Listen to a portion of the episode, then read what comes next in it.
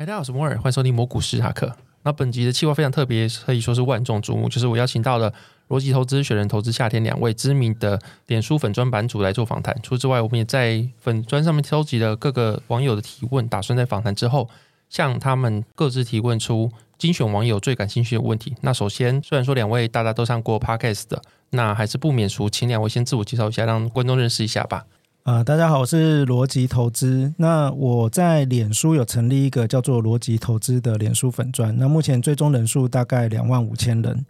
那另外我还有在方格子 Focus 有成立一个也是同名的叫做逻辑投资的一个专题。那在那边的订阅人数呢，也大概有三千人这样子。那主要不管是脸书啦，还是这个方格子的专题，其实我就是呃会分享我个人的一些对于市场啊、股票啊还有研究的一些看法这样子。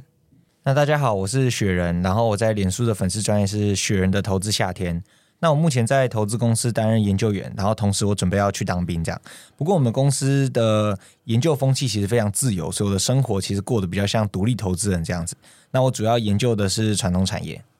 好，那想问一下，就是你们两个是彼此怎么认识的？那这个我来回答好了。呃，其实我是一个很喜欢在网络上看别人写的文章的人啊。那其实在我刚开始投资的这个二零一九到二零二一年的期间，我其实大概把过去所有在网络上面讨论投资的文章都看了，包括早期在 PTT 比较有名的几位前辈，或是说，诶，大概是比较喜欢把文章写在部落格的几位前辈，其实我都有去看这样。然后之前的一些像致富有采访很多知名的投资人，我都很喜欢去看他们分享想法的文章，这样。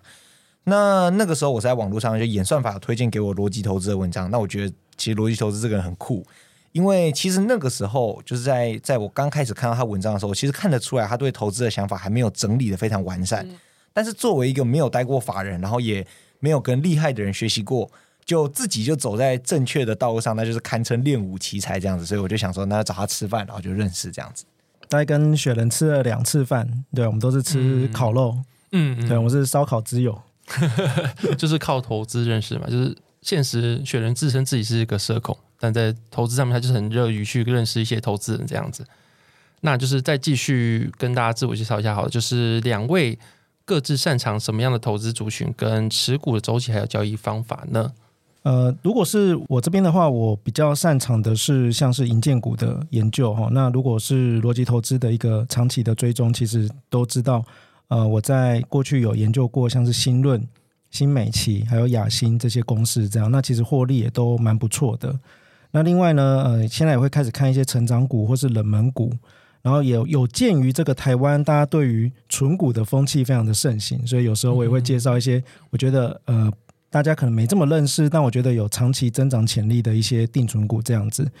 那我的。持股的周期大概半年到一年，就是有些我看好的一些产业循环啊，或是呃股票的话，我大概会在呃可能半年或一年前就做一些布局这样。那交易的方式是以波段交易为主，那有一些我认为是有长线增长潜力的公司，我也会愿意就是呃更长期，比如说两年或三年的一个持股，去等待它的价值去做发挥。嗯，那我的部分的话，我比较擅长传统产业，然后还有电子产业里面成熟电子的循环股这样。那我比较不擅长就是像生技啊，或者说高价股，然后还有有先进技术的电子股。那其实我这样挑选，主要就是根据我个人的能力圈啊，就是说，如果过去循环比较多次的传统产业或电子循环股，其实是有非常多的网力可以参照。那你光靠研究公开资讯，或是说股价的循环，其实就可以得到很多的收获。那如果像是比较先进的技术呢，那可能会需要一些比较专业的技术背景。或是说他可能尖端的那些技术研究，或者说他们更换一代的技术，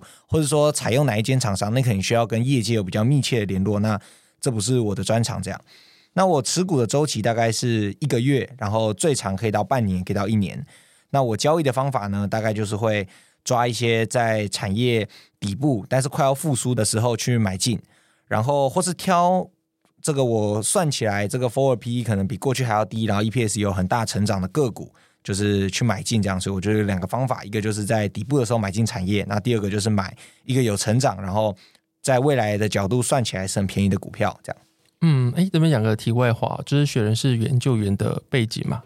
那就是照理说，就是研究员他可能会对于产业是比人家可以拿到更进一步的消息或者第一手的消息。那这样子的话，就是照理说，很多人应该会去做一些像你讲的比较先进的电子股或技术含量比较高的。那你自己不去做那些，是因为这个领域的话，你要拿到第一手消息，可能是有其他的方法吗？还是怎样？OK，其实研究员这边，我们一般会把它分成有买方的研究员跟卖方的研究员。那基本上卖方的研究员呢，他就是会负责这个一个产业的研究，比方说可能是这个 PCB 的研究员，或者说可能是这个石油的研究员这样。那我觉得专门负责这个产业。那当然，这个产业所有的第一手消息，然后产业间流传的事情，国外第一线的资讯，我都会尽量知道，因为这就是我的工作嘛。嗯。那但是我不是属于这种研究员，我比较像是买方的研究员。买方的研究员的工作。但顾名思义，就是这个买方上面会有个经理人，那他手上会有钱。那我们的工作呢，就是辅助他做出投资决策。嗯，那这时候买方的经理人，他可能会对很多不同的子产业都会有一点的兴趣，那可能就会派你去研究这样的专题。那对我们来讲，其实我们就有点像是这个空降的士兵啊，就是我们我们降落到这个产业，然后迅速的收集一些资讯，然后提供给我们的经理人做做参考。那当然就不会像说，哎，在这个地方深耕已久的人，然后有所谓产业的第一手的资讯。所以一般来讲，这个对产业有很深的研究，然后第一线的资讯的人呢，通常是属于这个看固定产业的买方或是卖方研究员。嗯，那像我这种呢，比较像是辅助经理人做决策的，那我们就不会特别的深入其中一个产业，我们可能就会在比方说传统产业这种光靠研究就可以得到比较多资讯，或是这个循环的规律的产业做努力，那就不会去接触这个比较尖端的产业，因为需要的时间跟。你也不确定说这个资讯会不会被骗这样子，嗯，对，就是你的守备范围可能会比那种专看单一产业的还要广，这种感觉。对对对。哦，好，那逻辑投资大这边也来一个题外话，好，就是你刚刚提到说你最近开始写存股相关的内容，你是怎么看存股这件事情的？因为我看你好像最近有讨论过这类似的相关内容吧？呃，应该说，我对于存股，我一直跟投资朋友在沟通一个观念：如果你存股，你就是会放很久，甚至你买了就不会卖，嗯、那它的本质就就是长期投资。所以，其实你要回到长期投资这个本质去思考，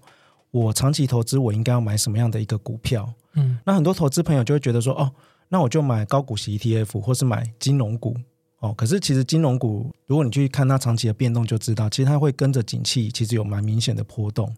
未必真的就是最适合存股的标的。当然说有一些金融股大到不会倒，那另当别论。然后，那不过我会觉得真正适合长期投资的，应该是呃它的这个产业或者它的获利会逐渐成长的一个公司，因为它的股利也有机会随着它公司的规模、还有获利、还有经营体质的一个呃成长，然后股利不断的一个增加，那它就会不断的放大你的一个报酬。所以，像我就会跟投资朋友举例说，像。呃，微软啊，或者说美国那些大型科技股，其实如果你很早期去介入，就算是它当时已经是股价高点了，其实后来都有非常高的一个涨幅，你就可以跟着公司一起成长。那我觉得那个是更适合去作为存股的思维，而不是只用殖利率去看。嗯，了解。就是有些你们以为的存股标的，它还是属于景气循环，像金融股就是一个蛮明显的景气循环。然后正是那种比较刚需或是长期是有成长力的，它可能还是比较适合存股的，就是要可能要。再去看一下这些股票之间的不同，这样子。对对，好，那我们再往下面来问好了，就是两位至今有做过什么成功的交易，可以跟大家分享，跟归纳出成功的原因吗？呃，如果是以我来说的话，二零二三年我觉得比较成功的交易是呃新美期，那它是一个银建股。那这个银建股，我觉得它有一个特色是，你可以很早就知道说它未来的获利，比如说它的某一个建案。预估 EPS 是多少钱？然后大概什么时候会完工？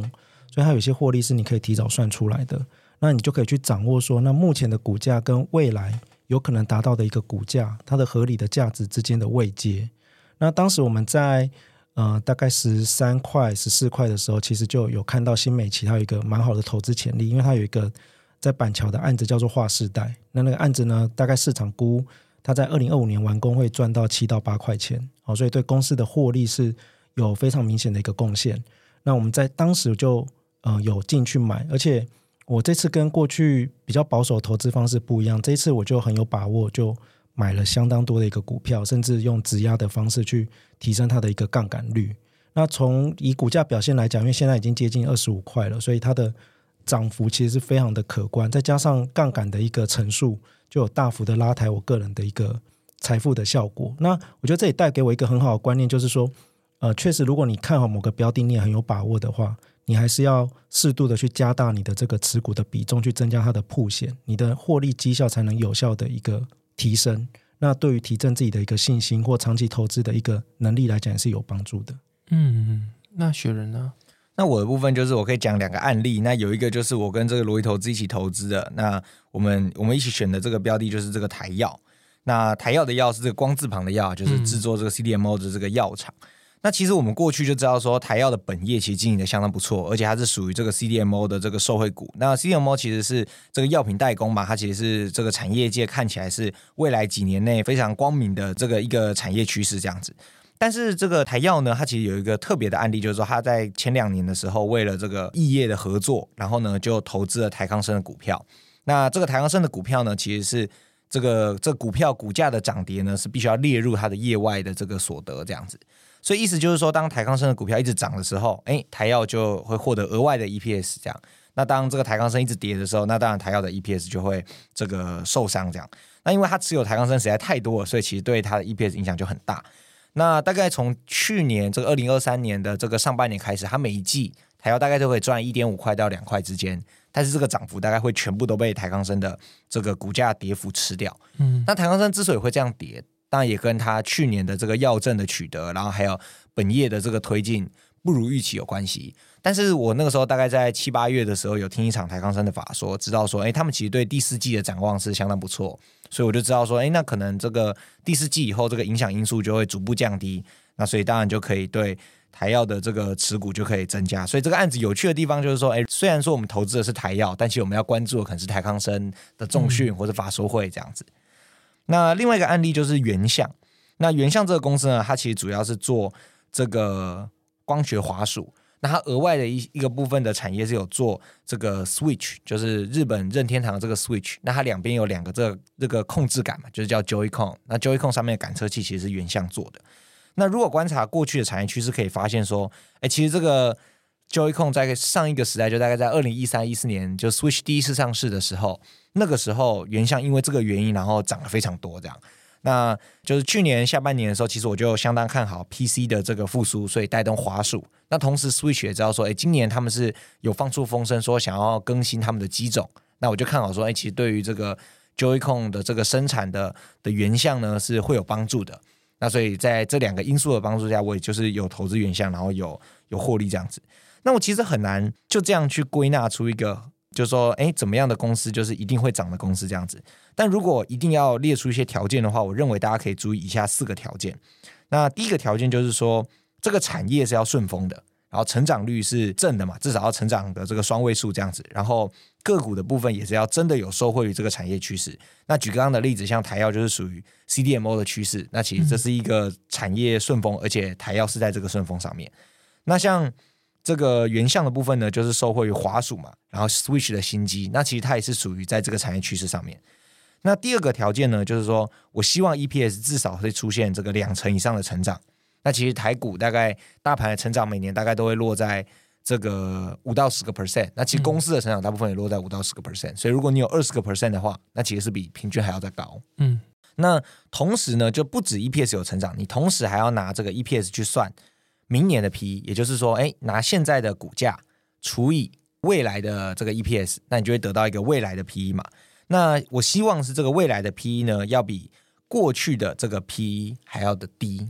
那为什么需要这个条件呢？其实就是因为，如果你的 EPS 已经涨了二十 percent，EPS 会涨二十 percent，可是你的股价已经涨了五十 percent，那其实这个成长已经被市场充分的 pricing，所以这个时候你如果在买进这样的公司，那你有可能买在一个偏高的位置。可是，如果你的 EPS 会涨二十 percent，可是你的股价反而跌了十个 percent，或者是股价完全没有涨，那其实就是市场没有看到这样的成长，那你有看到吗？那其实就很适合当做投资的标的。那第三个要注意的点就是流动性充足，这样。那其实当大家的资产如果到，哎、嗯，如果你要投在单一个股，大概是可能五百到一千万以上的时候，特别小的公司，你就会面临流动性问题，你可能大概要一天或者两天才可以出掉。那这个时候，为了你的持股的安全着想，或者说滑价造成的损失着想的话，嗯、大家可能要稍微注意这个流动性的问题，这样子。而且呢，这个流动性充足，同时也代表说外资跟投信也比较愿意去买进这样的公司。那有他们的助推之下，其实股价也比较容易上涨。那如果你买了一个交易量非常非常小的公司，那其实外资投信或是法人是完全不愿意买进这样的公司，因为他们有内部规定这样。嗯，那这样的话也会让这个公司就是比较不容易涨这样，所以流动性充足其实也有这样额外的一个好处。嗯，了解。那就是有成功的案例，那当然也会有比较失败的案例。那两位最近有没有什么比较失败的案例可以分享？还有归纳出这个失败的原因呢？呃，以二零二三年来讲，我觉得失败案例还蛮多的。哎，就是。呃，像我觉得在台股的话，像材料 KY、宏基资讯、宏康，这些其实都是在我卖出之后，它后面还有非常大的这个涨幅的一个股票，好像材料 KY 甚至可以涨到一千块。嗯，哦，那在美股的话，其实像是呃，我有买过三倍做多纳斯达克指数 TQQQ，然后也买过 NVIDIA 这些公司，而且我都在低档的时候买进，然后呢，在呃，我认为相对高档的时候，其实我就把它出掉。哦，那这些股票都是一样的状况，但实际上你都可以观察到后面有更高的一个涨幅。哦，嗯，所以当然说，二零二三年是我个人投资，我觉得还蛮不错的一年。可是这些呃，我觉得算是失败的教训，其实可以跟听众来做分享。也就是当一个市场正在从底部，然后进入复苏期，然后在未来迈向扩张期。这段时间，其实它的一个估值的陈述，也就是它市场给它的评价，它的修复其实是呃有时候会超过你的想象。嗯，比如说一开始它的复苏只是说哦好，它的基本面已经改善了，所以先给它一段复苏。可是后来呢，当整体的展望变乐观，然后悲观情绪消失，开始转为乐观情绪的时候，它其实都还会有一段这个嘎空的一个行情。嗯，那整个评价会大幅度的再做一个提升。那甚至未来还有一段，就是在扩张期的时候，因为它业绩开始成长，然后有一些新订单、新的一些题材，像 NVIDIA 嘛，它就是 AI 的这个题材，嗯，然后无限的扩张。那像宏基资讯的话，有搭到这个碳盘查这样的一个资讯，其实会有很多新的题材进来。所以我会觉得，如果你已经是在底部，然后找到一档不错的一个股票，那它未来是有成长性、有题材性，这些东西并没有充分反映。然后你还只是在复苏阶段的情况下，其实倒不用太急着去做一个交易或是停利，因为你停利的话，你后面其实少赚的可能是更多。嗯，哎，所以我觉得这个失败教训，我就跟各位分享了，这也是会纳为我个人未来的一个投资，我会列为自己的一个纪律，这样子。嗯，那那样的话，你会怎么样停利啊？这样的话，你有什么比较修正版的方法吗？应该说，我本来的停利是，我觉得我本来设定。它的股价已经达到我认定的合理价值。比如说，一般我们价值投资人，我们都会去抓它今年的获利是多少，后面的获利是多少，嗯，然后参考一个历史的它合理的一个估值，给它一个目标价，这我心里会做一个设定。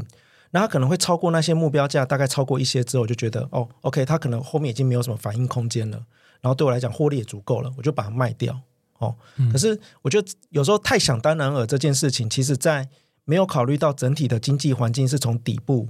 走向复苏，然后呢，再走向新的题材的成长跟扩张，后面这一段其实都没有考量进去。那它的估值的回升，其实是有可能会一直不断的提升上去的。嗯，所以有时候其实可以多一点耐心，哎，去做一些观察，这样子。哦，哎，这样就是那种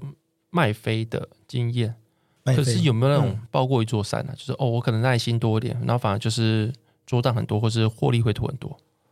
呃，会。应该说，像我自己认为我是价值投资人嘛，那有时候在等待这个股价去反应，嗯、比如说像去年有投资一档微红 KY，哦，那可能在八十几块买的时候，它就跌到七十几块，或者前年我有投资一档八冠，也是从可能七十几块那时候跌到六十几块，它就是市场是不会这么快，就是照着你预想的剧本去做发展，所以你抱过一座山这件事情是很常发生，但如果说你认定它未来的价值是够的，那这段时间也值得你去等待的话，我是觉得中间的那个波动其实不用太过去在意，甚至如果你有一些资金的话，很多都是你再去加仓的一个机会。嗯，了解了解。那雪人呢？嗯，我先补充一下罗辑投资讲的内容哈，就是说，其实这个就是我们作为研究的人，其实我们只能知道说这个公司价值大概在哪里，但我们没有办法控制说，哎，它是不是在这个月就上涨啊，或者说在这个下个月上涨这样子。那难免会在这个过程中，你会想要换股啊，你一档涨上来，你会想要换到其他档这样子。嗯，那如果你是这个守备范围比较宽的投资人啊，就是说你可能就是，比方说你手上可能随时都有非常多的标的可以选择的话，那你当然是可以。这个选择一些，哎，我我可能涨这个三四十 percent，那就换到一个更底部的公司，然后这样的话，我就认为说，哎，那这样的话我投资就比较安全，因为毕竟涨上去了，有可能跌下来，这样。那如果换到另外一个已经在很谷底的公司，那看起来就是不太容易有赔钱的风险。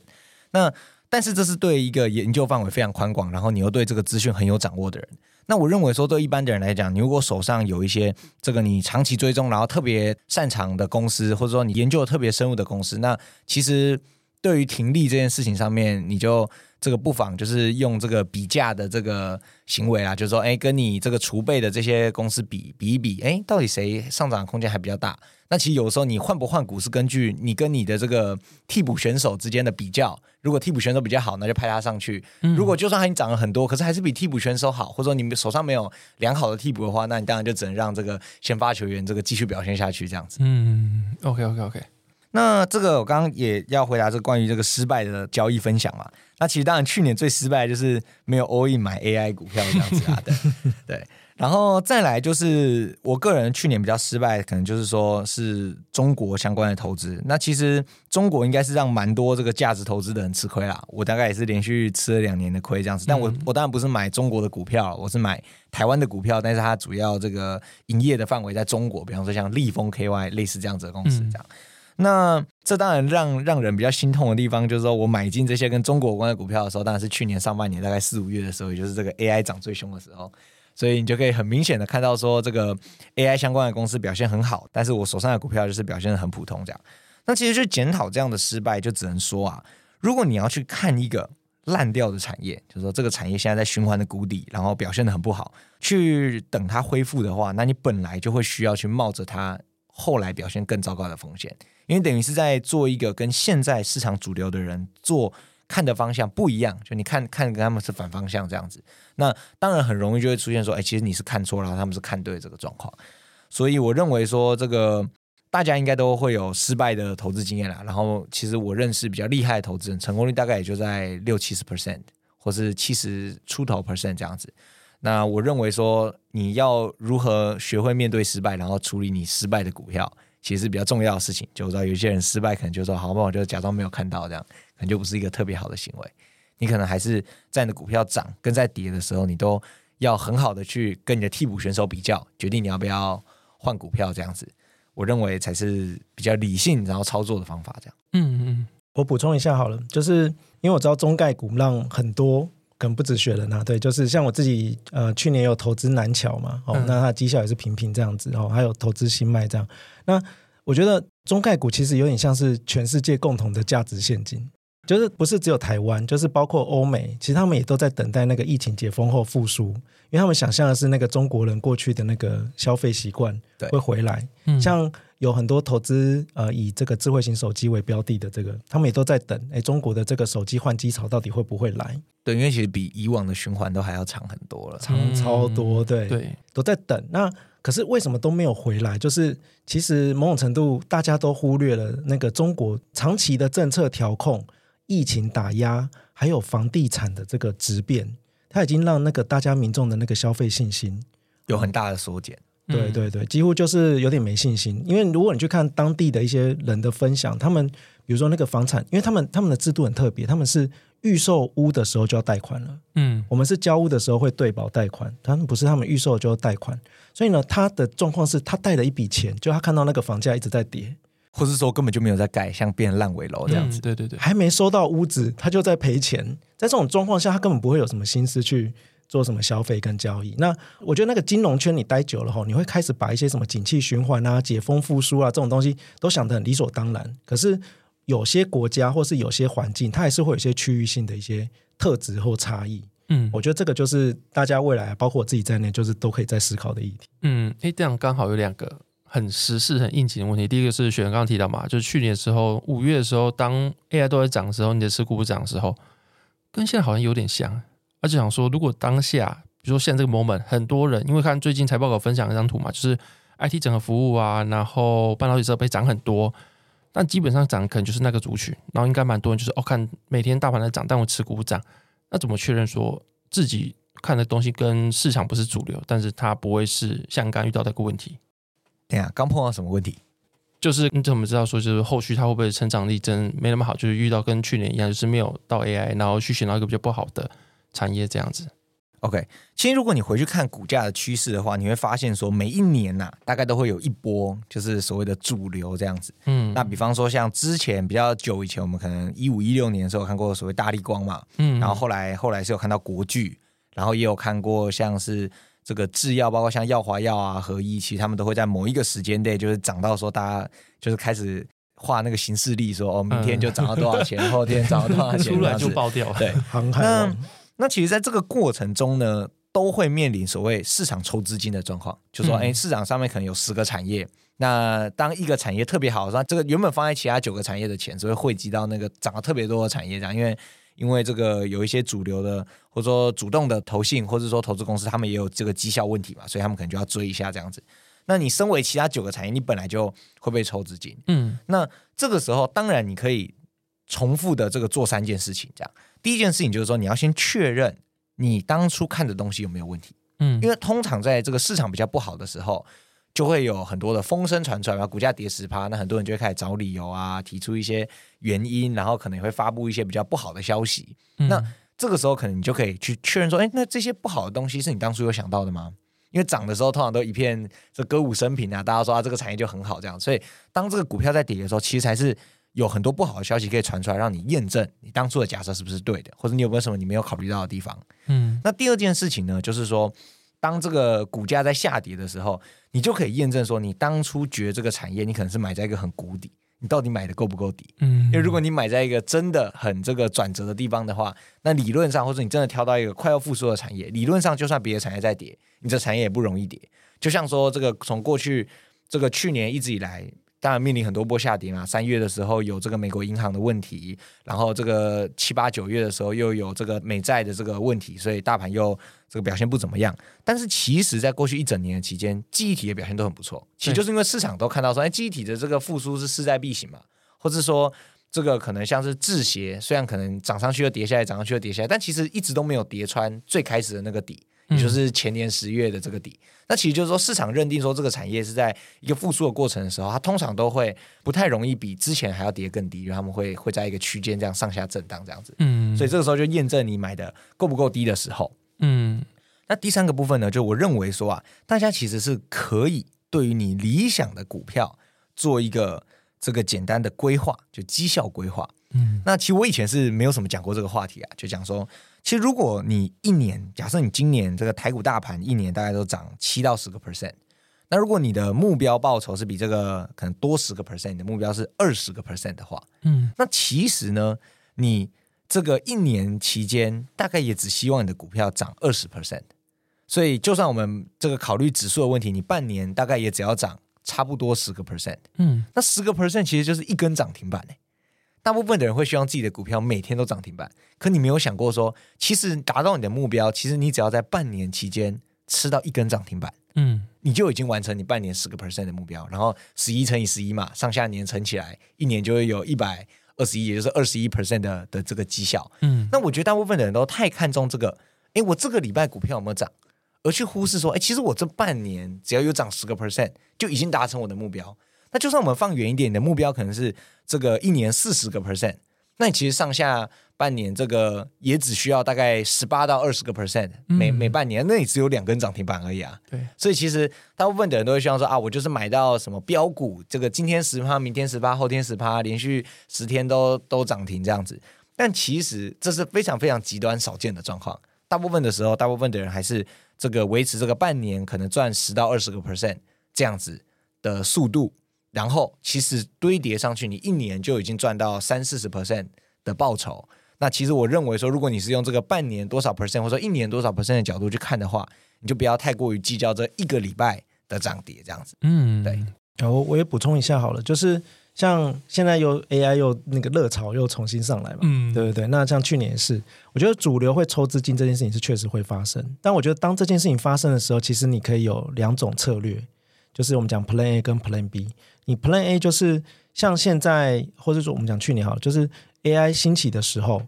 你如果去追主流股，比如说像伟创啊、台湾的这些 OEM 厂，你其实第一个你平常没在研究，你去追，你可能没有什么优势哦。那些法人早就都不知道掌握那个资讯，比你领先不知道几个月这样子。但是你可以去找说，那有没有可能下一步市场会稍微注意到的？因为这个资金是有外溢效应的，所以当他现在在追 AI 的时候，他就开始想：哎，那我 AI 有没有什么其他可能受惠的？所以如果你对这个产业还是有一点掌握，像去年就是 c o v a s 嘛，哦，所以像。去年还好不错，就是我我还有就是抓到那个星云那一波，因为 CoWoS 设备那个确实就是市场会关注，因为大家发现订单这么多要去消化的时候，我就台积电势必要去做扩产。其实不止台积电，全世界都会有，全世界都要扩产。对对对，其实这个东西到现在你都还看得到，这样就是第一个就是你去找外溢有可能会受惠的族群，这是 Plan A。嗯、那 Plan B 就是说，因为资金会抽走，接着你反而可以去看一些可能过去。呃，你很想要，但是呢，呃，可能资金一直在推，所以它本益比太高的一些公司就回跌。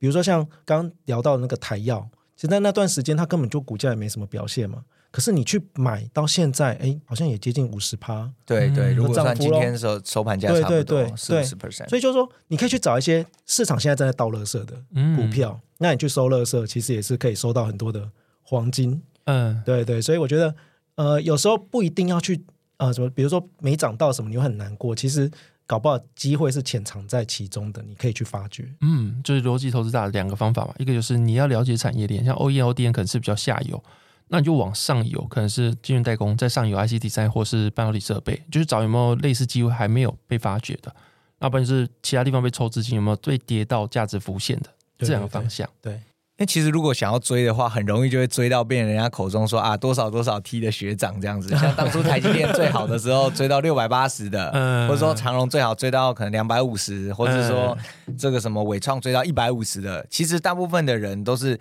你就是追这个东西，然后然后最后就是可能套着，那你就会比较难受这样。那如果你像逻辑投资刚刚讲的那样子，就是说哎我去买一些外溢的东西，或是去收一些垃圾，那。最糟糕的状况就是说，那他们就没有涨回来嘛，就还是停在那里。对，那其实这个所谓热门股的热潮啊，其实最长最长大概就是到半年，嗯，最短的话可能一季就结束了，嗯。那像 AI 可能是最严重，大概就是一季啊。那当然前面有缓涨，缓涨第一季啊，第二季是暴涨这样子。那其实到第三季就已经跌下来了，嗯。那像当初航运也是啊，从前一年开始，可是这个真正涨幅大概也是落在这个第二季。所以其实你要知道说，主流股大概涨的过程就是三个月。然后半年这样子，嗯，那看这次的大小啦。那这个时间过了以后，市场本来就会去反映各自的价值，所以我会认为说，哎，其实大家，如果你是你的持股是其他的公司，或者说你在这段时间内去买进一些下跌的公司，其实你不太需要去担心啦，因为这是一个很必经的过程，这样子。嗯，那如果你不追，那你最糟糕就是没有涨嘛。那如果你追了，那你可能运气不好的话，你就会被套在上面，变学长。对对对对对对对对。OK OK，那第二个也是刚才你们提到问题，刚好有所感，就是我自己想问啦，就是你们刚刚有提到中国的负向的财富效果，那可能大家就比较通说不想消费。然后可这时候，你如果去看前几天台积电法说会有提到，就是下半年的 AI 的可能会变成 Edge Device，就是可能会变成 AI PC、AI 手机啊。那可能就是对那些消费性电子来说，又是另外一波的动能。那你们怎么看这两个互相有点相斥的两个因素？呃，首先现在是高利率环境嘛，所以它自然就会打击人们对于一些物质的欲望哦，或者说我我的购买力就会下降，这是必然的。而且这个是持续发生的一个压抑的力道。嗯，哦，那不过因为呃美国。的消费跟经济其实还是很畅旺哦，所以它有支撑起，因为他们现在就业很稳定，所以它可以维持它一定的消费力，嗯、所以大家期待的经济衰退其实并没有发现。那中国现在是因为消费力确实是蛮弱的，它房价也涨不起来，消费信心很弱，所以这一块确实是会影响到全球的一个复苏哦，这个这个是必然的。可是 AI 这件事情不一样，是说 AI 现在是大家市场找到的一个共识，大家觉得说这个东西就是会红，哎，它就是一个科技的拐点。未来一定会发展，所以大家现在都把所有的资源都投注在这一块，而且呢，你现在是去抢这个领先的机会，所以大家都在抢那个板嘛，就是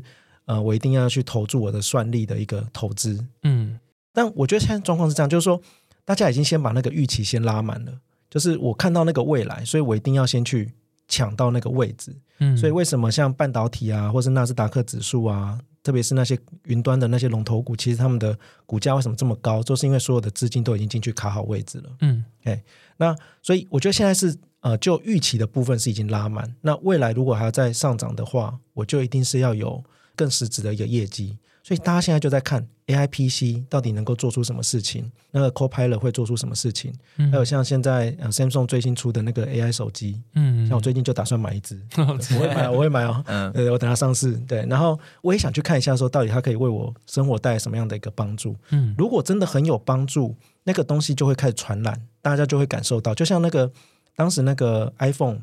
大家一开始其实对智慧型手机没什么兴趣。可后来它变成那个生活的必需品的时候，它那个扩张就会很快，嗯，因为大家觉得这个是生活必须，对，那个需求就会整个上来，嗯，所以我觉得现在有点像是呃起步的阶段，但是预期已经先拉满，那这一段我觉得去介入就要稍微小心一点，嗯，但是等到如果说你已经看到那个趋势，就是说，比如说 Copilot 已经融入到大家的一个生活，我我的工作做简报我都需要的时候，那个时候更多的应用就会出来。然后大家对算力的需求就会越来越强，那甚至什么自动驾驶啦，或是机器人，那些都是需要 AI 的东西的时候，那个真正的主升段才会来。那、嗯、那时候我就觉得大家就一定要参与。就像智慧型手机，你如果当时不不去买 Apple，像 Apple 后来的股价其实就涨非常多嘛。嗯、那个时候就你就一定要去做参与这样子。嗯、呃，那雪人有呃，我对这个看法反而会着眼于说，哎，如果这一两年的话，应该这样讲，就是说你刚刚有提到一个问题是说，哎，那其实。这个中国这边的这个消费型电子是一直都没有这个起来起来，那但是现在又在讲说这样的题材，那我怎么看待这样的事情？嗯，那其实我面对这样的，我我通常都会认为说，这个市场通常都会希望就是有好处没坏处嘛，所以通常大家会希望着眼的点就是最好是有 AI PC 有 AI 手机，可是又没有这些比较中低阶的消费型这个产品，比方说没有一般的笔电。或者说没有这个一般的手机这样子，那其实像市场在找这个题材速度是非常快的哦。比方说，市场找到的共识点就是什么？折叠手机嘛，嗯，因为折叠手机全部都是高阶手机啊，折叠没有低阶折叠手机这种东西。嗯，对。所以去年其实富士达上市的时候，那个时候我们有做一个研究，就猜测说，哎，其实这些轴承厂啊，之前大概都是十倍本一比，那我们认为说大概到十五倍不成问题这样子。但如果你现在去看的话，其实。富士达今年可能估计赚二十块出头，那他们现在股价大概是五百块，所以意思是大概是暗示一个二十五倍的这个本益比这样子。那我认为说，那就是等于说，哎，市场找不到一个很明显的共识，所以他们只能放在这个这个唯一的共识上面。所以以 A P C 来讲。AI 呃，应该说 AI 手机来讲，他们目前放到的这个共识就是所谓的折叠机。今年华为据说要出三折机嘛，三折机。那富士达是这个技术最好的公司，所以当然它能够受惠的成分就最大。嗯、那像这个 AI PC 相关的东西，其实我们也可以看到类似的东西。比方说 AI PC 呢，它可能会需要什么？它可能会需要他们当初在讲的时候，他们有说到说，哎，其实这个触控板上面，也就是你电脑上面的这个触控板呢，可能会需要规格提升。你的这个指纹这边，哎，是不是有需要规格提升？你上面的这个是不是像苹果一样？苹果之前的电脑上面是会有一排是这个 Touch Bar 嘛，就是这个用触控的。嗯，那这个部分可能就会是 AI PC 上面会需要加强的点，或是说 AI PC 有说嘛，他们现在微软说要跑得动下一代的系统，你这个机体要十六 G 以上嘛。那过去的电脑基本上就是有人装四 G，有人装八 G，未来如果标配要拉到十六 G 以上，谁会受惠？这些东西呢，就是所谓以前电脑没有，但现在有的东西，那就是很值得大家去观看嘛。嗯，那但是必须要讲说这些东西，他们毕竟比较隐晦嘛，因为其实有一些这个公司，它也不会很明显讲说啊，我就是做了什么这样子，也不会像折叠手机这样，就是一个很明显的一个一个方向这样子。那像我去年的话，我也有这个投资一个公司叫做升佳这个电子这样子。那升佳电子其实是做高阶机上面的这个感测器。也就是 sensor 嘛，如果你看你的手机上面的那个有一个自拍的这个镜头，旁边这边其实就会有一个这个 sensor。那以前呢，苹果对待这个东西的看法很简单，就会有有有一个额头嘛。那大家其实很不喜欢这个这个额头，就是说上面会有一块单独出来的区域放这些仪器。那对高阶手机来讲，都会希望说这个感测器最好是越来越小越好，最好是可以藏在这个手机荧幕下面，那让其他的人呢不会这个在视觉上面不会干扰这个手机的美感这样子。那其实像升佳，它就是专门做这个小型的这个感测器的公司。那在高阶手机占比提升的时候，或者说高阶手机逐步需要更好的 sensor 的时候，那它当然就会受惠。嗯，所以其实就是也是一个很有趣的案例，提供给大家参考这样子。嗯，我这样理解是对的嘛？就是可能量不会先出来，但是受惠者可以先去看。对，OK OK。那接下来的问题就是两位是不同的身份，所以想说针对两位不同身份问不同的问题。像逻辑投资的，他可以就是一个成功的散户投资人的身份。那想说，那逻辑投资大，你会给一般想要成为一个散户投资人，然后想成为一个成功投资人，会有什么样的建议，跟有什么样的资讯来源吗？还有推荐的书单这样？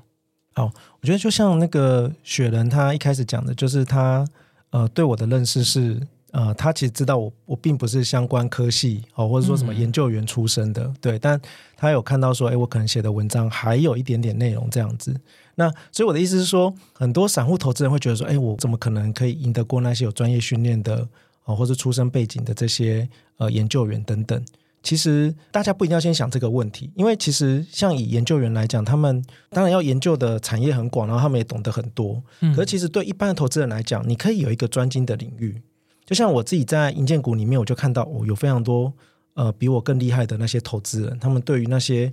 呃建案的掌握进度，然后他们对于获利的一个估算，其实都相当的一个精准，他就可以在那边找到一个自己的优势。所以我，如果是我给散户投资人的建议，我会觉得第一个就是你呃先不要去想说哦我一定会输哦，或是呃我一定学不来。其实不会，就是你可以试着就是去找到你有兴趣的公司，然后开始做研究。你可以去听他的法说啦，去看他的公开说明书啊，去认识这家公司哦，或者说你就对你有兴趣的公司去做深入的了解。然后你再多听法说会啊，多看一些相关的资讯的时候，你慢慢就会有一些对它的掌握跟认识。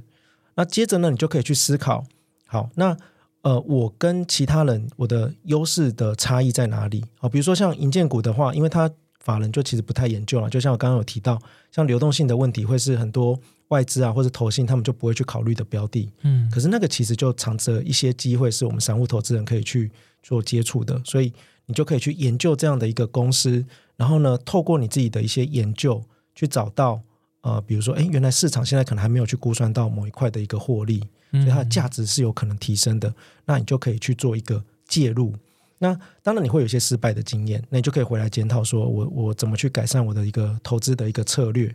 那同时呢，我觉得在这个学习还有检讨的一个过程，你就会慢慢变得对于产业啊，对于这些公司越来越熟悉，你也会慢慢建立出自己的一套投资策略，或是看待股票或股价关系的一个方式。那你就可以慢慢形成你自己的一个投资风格。那我觉得这件事情是重要的。可是你不去起步，不去做尝试，你永远都没机会。嗯，哎，你如果永远都只是跟着消息面在做投资，哦，或者说某个网红说哪一档股票你就去买，那说真的，你永远都不会有机会透过投资去赚到钱，因为你永远就是就是一个韭菜规格的人这样子。嗯，那至于说怎么去学投资，因为很多人也会问这个问题啦。那我觉得，嗯、呃，你可以从一些很经典的书先去做介入，因为你有些基本观念一定要有。因为我觉得对散户来讲，最大的问题就是很多散户进到股票市场，他们就是带着钱进来，然后听到什么就瞎买，可他根本不知道股票市场的游戏规则。比如说，股票市场最基本的游戏规则就是大家是根据未来的资讯在做交易。可是呢，你不知道这个游戏规则，你永远都根据当下的资讯在做交易的时候，你永远就是那个在剪尾刀，然后呢，就是当被当韭菜割的那个人。嗯，所以你一定要对。呃，股票市场有一个充分的一个认识，然后了解游戏规则之后，你再进来做交易，你才会真正有所学习，然后不会都只是负面经验。所以，会建议大家，比如说像投资最重要的事啊，这种经典的书籍，其实就可以先去看，然后先看熟，然后透过交易经验来做验证，慢慢的去理解说，哦，这个市场是什么样子，那我应该要怎么去做交易啊？那我觉得一定会看到那个进步跟成长。嗯，好。我这边补充一下，其实我以前是台大证研社的社长嘛，所以我其实看过非常非常多的初学者，包括自己以前也是一个初学者。然后后来我做投资之后，因为我有写粉专，然后其实家人啊、亲戚朋友也会知道说，哎，其实我就是有在做这样的工作，这样，所以多少就会询问有关投资的事情。那我很常讲的一个故事就是说啊，如果今天就是我其实看到很多家庭的人的父母都有在玩股票，然后或者说投资公司这样子。那其实他们的绩效通常都不怎么好嘛，因为就是散户这样。那我通常都会给他们一个建议，就是说，你今天买一个股票啊，可能就是六十万、五十万、一百万这样在买，因为其实对家庭的掌控者来讲，他们可能有一些存款嘛，所以投资也不会说只投资两三万这样，他们通常投资可能就是这个几十万，然后或者上上百万这样。那我通常都会问说，诶。像这个某某人的爸爸这样子，那他可能前一阵子刚换车，我觉得说，哎，那某某人爸爸，你是不是换车以前，你是不是去试坐了好多次？你是不是搜寻了很多资讯？你是不是找了很多业务，看哪一间车子可以卖比较便宜？你是不是这个上网看了很多网红评测的影片？然后，但你还是会去试驾，你还是会买书、找资料、找各种东西来看，确保说你这个钱花下去是值得的。可是，当你场景转换到股票的时候，你可能在网络上面听到某个网红，或是说看到某篇杂志，然后他讲了，然后你就把这个六十万或一百万花下去，嗯，然后就觉得说，嗯，这个我的投资决策非常非常好。但其实你投资这个东西，你甚至做比买车还要糟糕。这样子，嗯、如果是这样子的话，如果你的资讯确认的程度是比你要买一台车或是买一间房子所付出的努力还要低的话。那我只能说，那这个你好像看待你自己的钱不是非常认真。那当然，这个钱如果不见的话，也是很正常这样子。嗯，所以我通常会认为说，哎，那你花了多久的时间考虑你要不要买这台车？那你就要付出一样多的时间，你才可以再来谈说我要不要买进这只股票。嗯，对。所以你看，你当初开车的时候，你还先去考个驾照，对不对？然后还考花一两个月去练习这样子。然后你现在根本就没有任何练习，开完户头然后你就想要下单，那就跟一个你没有考过驾照，然后就想要上路的驾驶一样，那其实就会比较危险这样子。其实是一个蛮有趣的比喻啦。嗯嗯，了解。那第二个问题，因为雪人的身份是现在是一个产业的研究员嘛。那就想问雪人，就是有很多人会好奇，要怎么成为一个研究员？他有没有什么 SOP 啊，或是你们的资讯来源会是什么？还有要成为一个研究员，可能要有哪些推荐书单吗？那这个部分呢，我觉得我是这个很值得来回答一下这个问题啦。主要原因就是因为我有非 因为我的年纪嘛，我其实现在大概是刚过二十三岁的生日。那我这个我有非常多的朋友都是在今年就是加入这个研究员的这个行列，这样子就很多人都去找工作。然后其实分布蛮广的，就有买方的研究员，有卖方的研究员，有有各种研究员这样子。那作为一个以前这个当过社长的人，其实我也有很多学弟妹，那个时候找实习或找工作的时候，有找过我来给一些建议。那我必须要讲哦，现在其实台湾对于卖方的研究员是这个越裁越凶啊，也就是说，台湾的卖方研究员的这个总名额数量是在下降，嗯，但是呢，这个买方的研究员的数量是在上升。那为什么会这样呢？其实就是因为在过去几年，这个金控或是说这个券商，他们不再愿意去付出这个成本去养这么多这么多的研究员，然后去产出一些报告，因为他们的报告基本上是免费提供给他们下单的这个客户看，所以其实是不会对公司有额外产出的，所以他们当然在这方面的投入就不会非常积极。那反而是买方这边呢，因为这两三年都是多头嘛。所以其实有非常多的人，可能像蘑菇赚了大钱这样子，然后 假设就这个想出来开投资公司这样，然后他当然就会觉得说，哎，那既然蘑菇可能已经赚很多钱，他想开投资公司，那其实他就会想招募一些研究员这样子。嗯，那这个时候对买方来讲，就是开了更多的缺嘛，因为就是这个投资公司这边有试出名额这样。那这两三年，相信是非常多的投资公司正式成立这样，所以当然买方的研究员这边的名额是渐渐增加。嗯，那但是呢，我必须要讲说。如果你要成为一个研究员的话，通常我讲的是通常都还是要先从卖方研究员开始。主要的原因就是因为买方牵涉到钱嘛，他通常不太会想要给一个没有任何经验，就你大学刚毕业，然后你也没有办法证明自己的人，然后他就把这个要买卖的这个决定权，或是说重要的这个参考的权利交给你，也是代表说他的钱可能蒙受比较大的风险。他通常会希望你有这个一两年的产业经验，所以现在比较流行，就很多人会去卖方这边，然后待一两年、两三年。然后再跳去买房这样子，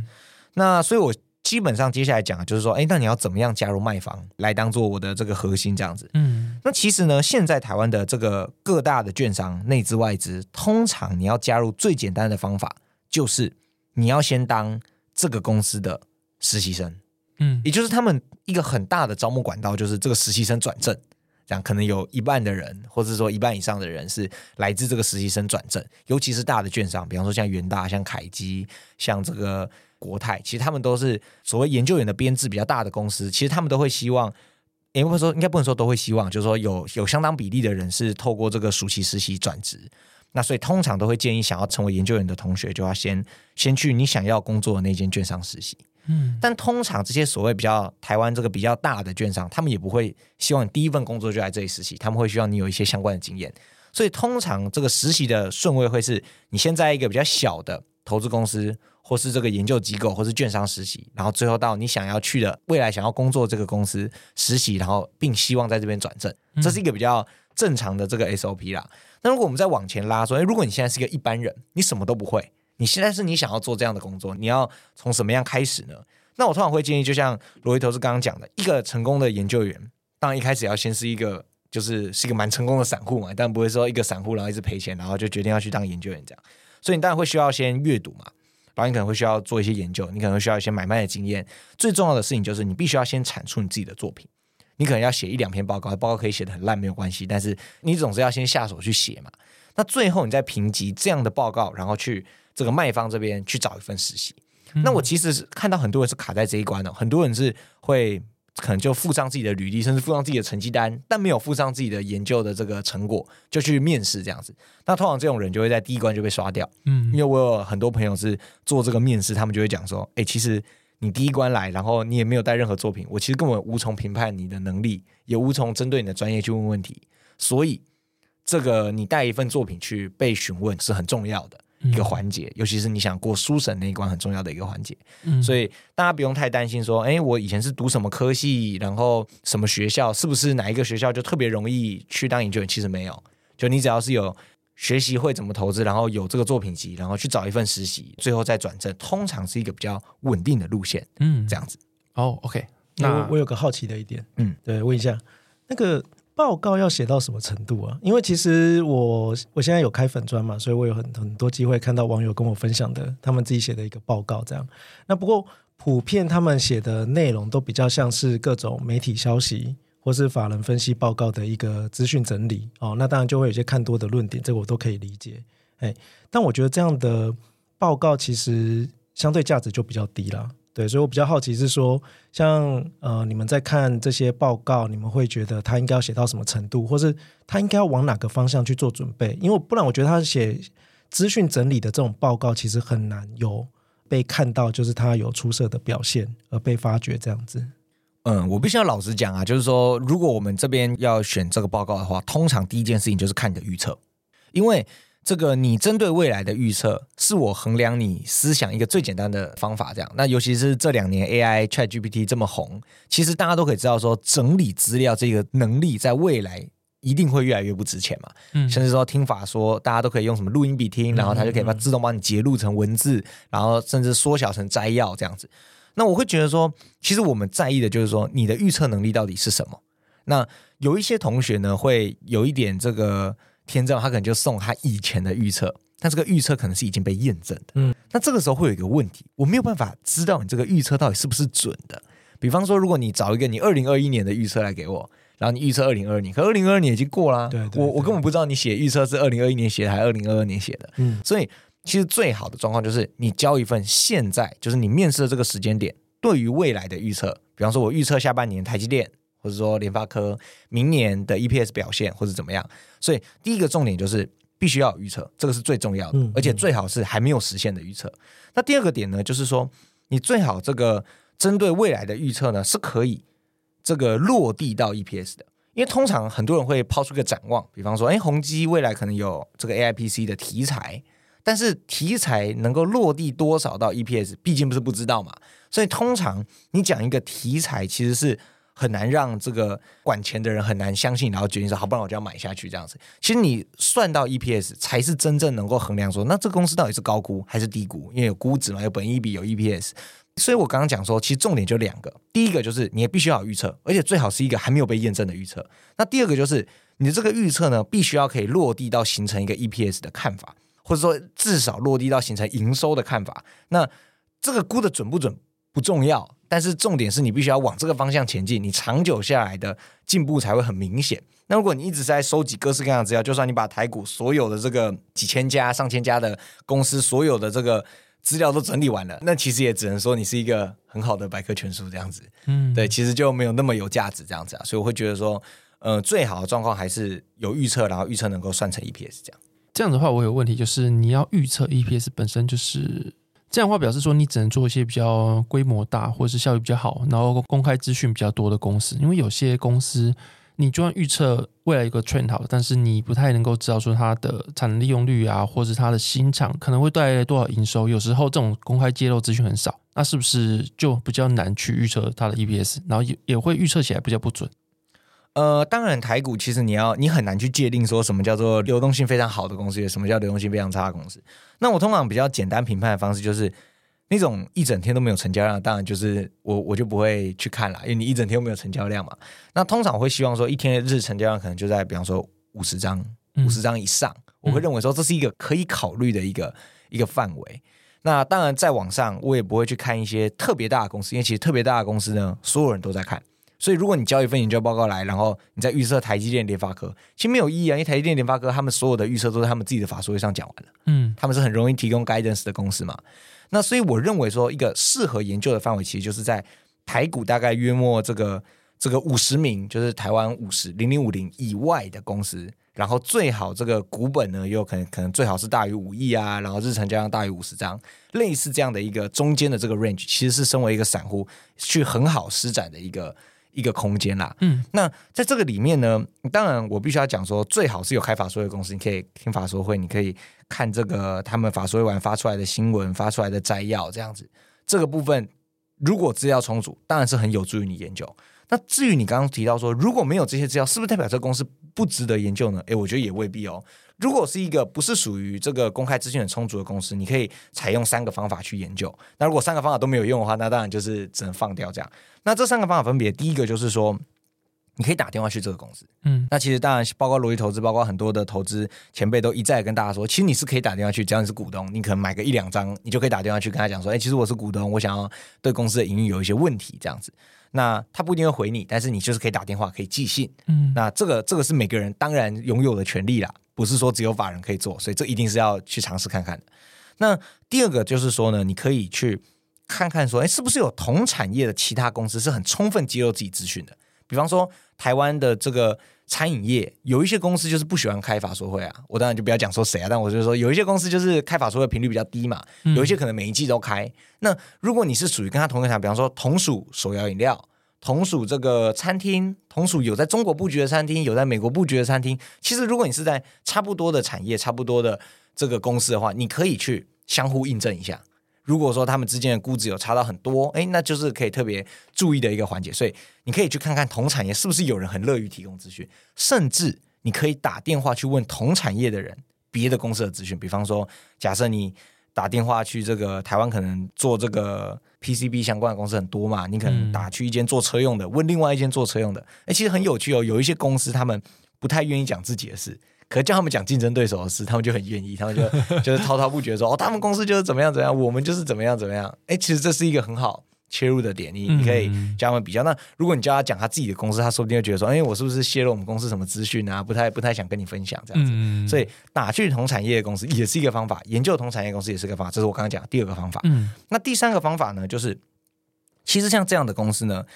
这个一定会强制他们每年会开一场法说会。如果你是上市上柜，就一定会强迫你每年要开一场。那这个每年开一场以外呢，他们其实也会之前他们上市的时候，如果不是非常久以前，如果他是这五年内上市，其实他都会有所谓上市说明书。那我跟罗辑投资之前都会习惯去看，当然现在也会啊，就会习惯去看这个上市说明书，因为其实你在上市的时候，你要充分揭露的资讯是非常多的，是比年报还要多的。你在这个过程中，他必须要揭露它的产能利用率，他必须要揭露它这过去几年的营收、它的获利、它成立之后发生了什么样的事情。那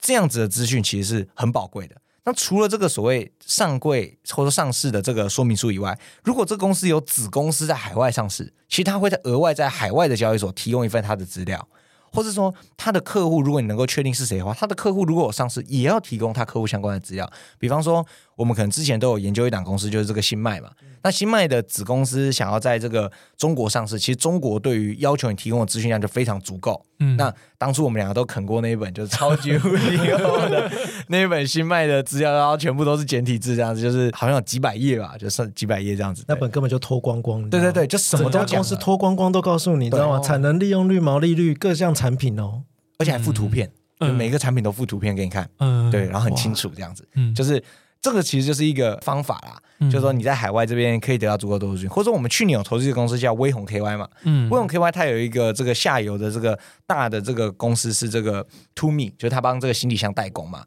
那其实 To Me 的母公司是这个 Samsonite，就是新秀丽，中文叫新秀丽。那其实有在港股上市，如果你去港股的话，是可以找得到新秀丽的财报，然后它会揭露它旗下的这个子品牌，就是这个 To Me 未来的这个展望。那你再从这个展望去回推威宏 KY 在这个方面的展望，哎，那其实就是一个另外可以绕一个弯，然后找到资讯的方法。所以，我们再统整一下刚刚的三个方法。嗯、第一个就是说，这个我刚刚讲的最后一个嘛，就是说你可以找找看有没有它的上柜的说明书，或者它在海外的这个说明书。那第二个部分呢，就是你可以找找看有没有同业很愿意讲的。那第三个就是说，当然就是直接电访，或是直接发电子邮件给这个公司的发言人，然后看看他会不会回复，或是这个提出一些说明这样子。所以就以上三个方法，他分享给大家。OK OK，那都把它讲完了，完蛋了，没有没有秘密啊！哇，台股要更效率了，没有优势。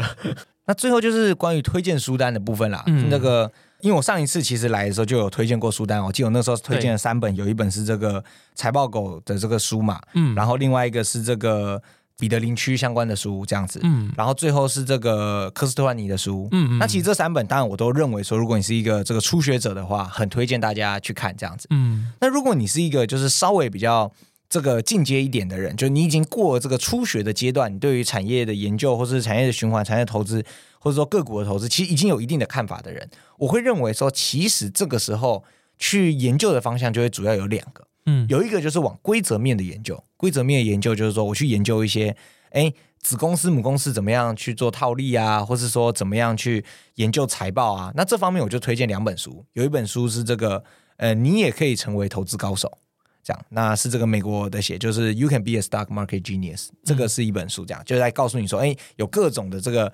玩这个财务操作的方法。那那他就告诉你说，哎，发生什么状况的时候，你可以考虑从什么方式去介入这样子。那第二本就是关于财报，那当然就是推荐说，哎，这个大会计师教你这个财报的这本书这样子。那另外一个方向就是说，除了规则方面的研究以外，就是另外一个方向就是往投资故事前进，就是你去看很多大师他过去的投资故事，其实你多少会在现在的金融状况找到跟以前故事差不多的场景，然后去印证这样。那比方说像是。这个安东尼·波顿逆势出击，就是《Against the Tide》这本书，其实就是讲说安东尼·波顿这位投资人他在过去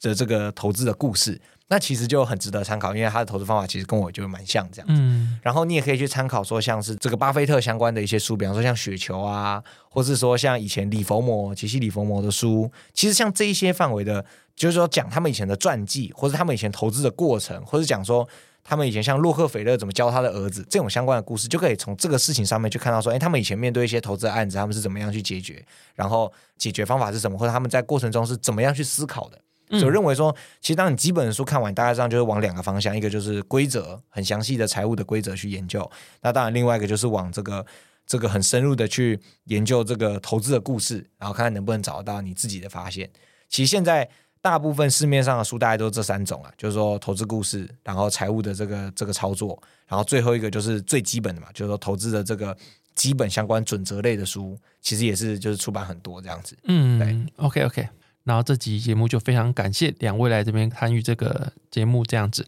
然后如果观众朋友、听众朋友对这两位有兴趣的话，也欢迎到雪人的投资夏天跟逻辑投资的脸书，还有他们的方格子专栏去做订阅这样子。那再请大家跟观众朋友说拜拜吧。好，谢谢，拜拜，拜拜，谢谢。